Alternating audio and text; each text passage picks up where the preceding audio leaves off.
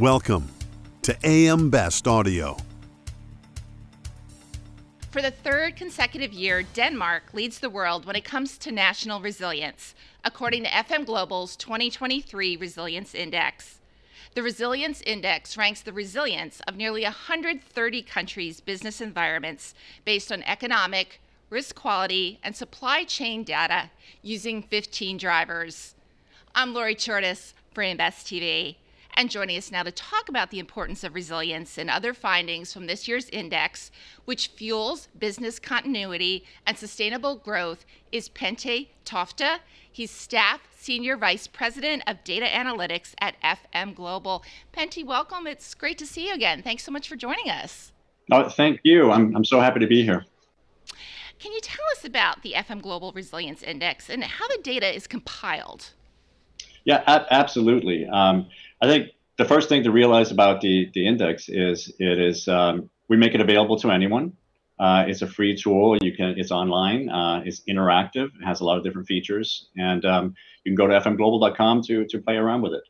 Um, what we do every year is we update the index with a variety of data sources, and these are well-respected um, organizations that provide data for us. So things like uh, United Nations, the World Health Organization, World Bank, um, the International Monetary Fund. And then for some of the drivers, we take our own proprietary data and infuse it into uh, the data sets as well. And that results in those 15 drivers that are really all about resilience. And when we then combine those, that is what creates the resilience index.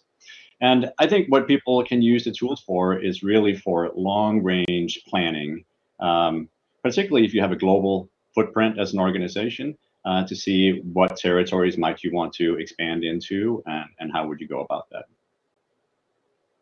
So, what are some of the biggest risks facing global businesses today?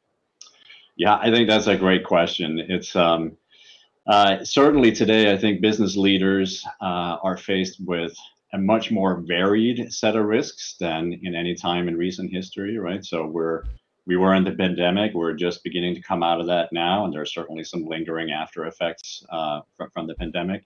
Um, there's certainly a good amount of geopolitical tension uh, as well in, in the world. And then we have things like climate risk that's continually kind of rising up the ranks of importance for, for, for organizations. And here we're talking about increased risk of wildfire, of flooding, hurricanes, hail, uh, freeze, and so on. Uh, and then I think on the economic side, there are also things that you have to contend with, right? So we have now probably in the second, almost third year, we're in this high inflationary environment that has proven, I think, to become to to be more stubborn and more difficult to get under control than people originally thought. And then, of course, there's the looming specter of a recession on the um, um, on the horizon as well. And I think lastly, what, what keeps coming up in conversation is, is the global economy. Where is it headed? And that's something that the resilience index can talk to a little bit as well, where we see that there's a strong link between resilience and productivity in a given country. And some of the other factors that play in are, are things like healthcare expenditure, um, energy intensity, and, and um, urbanization rates. So, what can companies do to address those risks and become more resilient? Yeah, I think um, certainly when you look across those risks, some are more within your control than others, right? So, so I, I think it's few organizations that, that can address um, or have an impact on geopolitical um, uh, uh, events around the world. But certainly there are risks that are within your control, and an example of that are, are things like climate risk. All right, so as an so today, if you're an organization and you're looking at potentially building a new facility somewhere, you have to be aware of not just what is your climate risk to that facility today, but if it has, say, a useful life of 50 to 60 years, you need to start asking the question well, what is the climate going to be like for that facility in 2050 or perhaps even 2070? So that would be one example. Um, I think other things that are within your control is where you actually site your your facilities, right? So when you look at, for instance, uh, seismic risk in earlier this year in Turkey, um, they had the most significant earthquake, most devastating earthquake they had had in over 80 years. And, and I think that event really illustrated the need for consistent adherence and enforcement of building codes and standards. And that's something else that the Resilience Index can help inform uh, uh, decisions around in terms of where is the seismic risk potentially most severe in different regions around the world. Can you tell us more about the importance of resilience and how a resilient company can mitigate revenue losses, market share, and growth in the midst of disruption? Yeah, I think this is a very relevant question, particularly now as we're getting deeper into into hurricane season. And I can tell you one of the stories that we see unfolding time and time again after some of these large events. And you don't have to go back more than to, to last fall when, when Hurricane Ian came through. That was um, a very devastating event. And when you look at some of these locations or buildings that are, that are located in that area, you could have a virtually identical building sitting maybe a few blocks away or even on the same street, and where the damage to each of those buildings could be very different. Right? So you have one building potentially where loss prevention culture has been really strong, and there's a strong focus on mitigating the effects of the hurricane before it makes landfall, such as tightening down uh, the building envelope, shoring up windows and, and doors, and making sure that the roof is in good condition. Whereas the other building, the roof might have come off, and that building is now out of out of commission for for the better part of a year before it gets rebuilt. And so a lot of these costs actually are, are not recoverable from from your standard insurance policies, such as um, you know loss of market share or reputation in the marketplace, and certainly employee morale. employees no longer have a place to go to work, right? And and finally things like investor confidence. And I think all these things are things that play into the resilience of an organization. And we see a very strong link between that loss prevention culture and interest in in preserving your, your assets um, have a very strong link with with resilience. For the third year, Denmark tops this year's rankings. Why has Denmark once again claimed the top spot when it comes to resilience? Yeah, I think when you look at the top ranking countries, they have a few things in common, and and that's that's typically that they score fairly high in each of the drivers it doesn't mean that they are the top ranking in every single driver, but when you consistently score high in many of them, you tend to bubble towards the top. And so I think some of the things that benefit a country like Denmark is that there is relatively less climate risk there than in other um, um, than in other areas of, of, the world. And the same thing is true for um, things like political risk. It's a fairly politically stable uh, environment in Denmark. Um, and you have a fairly high level of production per capita in in that um, in that country as well. And so that's those factors are also true for some of the other um, some of the other countries that are towards the, the top of the list, such as Switzerland, Germany, Singapore, Luxembourg. Um, and I would say even a country like the United States, in spite of the fact that there is high degree of climate risk, particularly on the East Coast from hurricanes and flooding and so on, um, the United States is also in the top 10 ranking uh, for the index. Which countries were the biggest risers and which were the biggest fallers in this year's rankings and why? Yeah, so every year we look at what is the movement within the index, and and for this year, the Dominican Republic was the was the highest riser. It rose about five six points, and um, and that was predominantly due to a higher climate risk ranking for for for that country. On the other end of the spectrum, we had Lebanon, which uh, fell about five five places, and that was largely attributable to to um, to a decrease in healthcare spending uh, compared to the prior year. Now, I will say you know, generally speaking, we don't expect to see a lot of volatility in the index year over year. And this is really what we also want out of an index like this. Uh, because stability in an index like this is really what you need for longer term kind of planning purposes. Now, that's not to say that you don't see within individual drivers a fair amount of fluctuation. So, as an example, this year, the energy intensity driver was the one that we saw most change in the underlying data for. Um, and of course, energy intensity is really um, a measure of how is your productivity in that country dependent on energy. So if we think back here to last year, what was happening with the Ukrainian war, uh, where a lot of countries in Europe were really dependent on fossil fuels coming from Russia, and they were faced with either substantially higher costs for that fuel or seeking out alternative sources. And so when you have a higher dependency on on energy, your productivity is at risk. When it comes to climate risk exposure and climate risk quality, which nations ranked among the highest and lowest, and what contributed to that?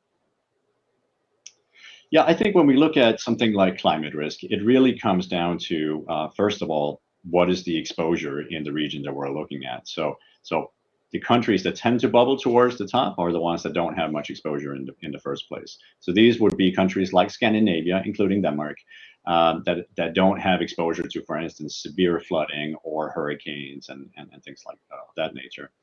Um, and then you look at the other end of the spectrum. So you could take some of the countries in the in, in the Caribbean, for instance, that that certainly have an exposure to both hurricanes and, and severe severe flooding. And that's what tends to kind of drive the difference between the highest ranking and, and, and the lowest ranking.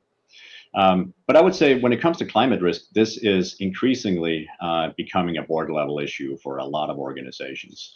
Um, and I think the this, this, just the sheer amount of um, demand for assessment solutions, reporting solutions for, for climate risk uh, has just soared in the last few years, so much so that we have decided to, we decided last year to develop a whole suite of climate resilience tools that people can help understand or that we can help people understand what is my exposure to, to climate risk. So on the one hand, we'll map at a, a organization's locations around exposures from wildfire, flooding, um, could be hail, freeze, hurricanes, um, snow collapse, to, to help people understand what is my current exposure to climate risk. But then what people are also interested in is what does that picture look like 10 years from now, 30 years from now? So we have a separate product that looks looks out a little bit further to help people forecast. Um, and this is something that that I think um, ha, has been really really well received, and at the same time helps people with something that that is becoming even more important for, for organizations. That's the need to report on this, either from a regulatory standpoint, um, or you have stakeholders, perhaps as an organization, that are really expecting you to report on what is the impact of climate risk on your organization. How about political risk and economic risk? What countries were among the most resilient in those areas, and what contributed to that? Yeah, I think for the economic factor in the in the in the index, um, some of the European countries um, come towards the top as well, as, as Luxembourg and Switzerland, and and I think specifically when you look at political risk, uh, that makes sense because they have fairly politically stable uh, environments in those countries. Now, if you move down the list a little bit further, you find countries like Ukraine and Russia, uh, which over the years have seen a declining uh, ranking in political risk and and and that's not not just because of the most of the war here most recently but this is a conflict that's been going on shall we say for five to ten years. And so over the years we've seen a declining uh, uh, ranking for political risk. And then you know sometimes you see outliers in there as well. So for this year as an example china uh, dropped 10 points which is quite a bit for an individual driver.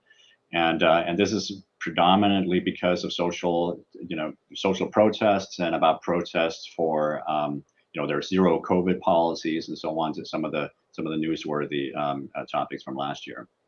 And then I think the most extreme example that we saw in this year's index for political risk is a country like South South Africa, which has seen the most intense violence since uh, the, the, the early to mid 90s. Um, and that's for a variety of reasons. But but because of that, they dropped about 29, 29 ranks in, in in in that driver for for this year. Expanding a bit about something that you talked about earlier when you were telling us more about the Resilience Index, how does the index help global business leaders select new sites, create stronger supply chains, and target new markets? Yeah, absolutely. I, th- I think those are probably the main uses for for the index. So if you're an executive or a business leader and you're looking to expand into a new market or modify your supply chain or anything like that, what you can do is you can go into the index and again it's highly interactive. And if it probably works actually the best if you have already narrowed down your choices to maybe three to five countries that you're really interested in in understanding more about. There is a feature in in the index where you can uh, actually compare three to five countries against each other um, to for, for the things that you're interested in. And I think not everyone is going to be interested in all 15 drivers, perhaps. Uh, but what we also make available within the index is the availability to simply download the data. Okay, so the underlying data, what some organizations do is they take that data and they decide on maybe the five drivers that are most important to them. And in some cases, they have existing frameworks and they can simply append uh, that data onto their existing framework. So, as an example, some organizations um, have literally zero tolerance or zero risk appetite for territories that have an earthquake risk.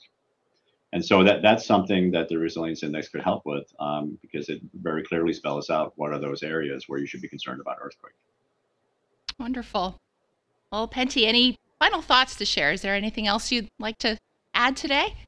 Well, Lori, we talked about a lot of things today. Um, I, I, think uh, just to recap, you, you, know, the resilience index is is uh, a publicly available tool. Anyone can can go in there. I would highly encourage anyone that that uh, is involved with things like uh, ESG, environmental, social, and governance, or climate risk evaluations to to go in and play with it. And and again, it really is intended for for that long range strategic planning for for business leaders of today. Well, Pentti, this has been so informative, so interesting. It's wonderful speaking with you, and thank you so much for joining us today. Yeah, thank you so much for having me. That was Pentti Tofte, Staff Senior Vice President of Data Analytics at FM Global. For AM Best TV, I'm Lori Chordas.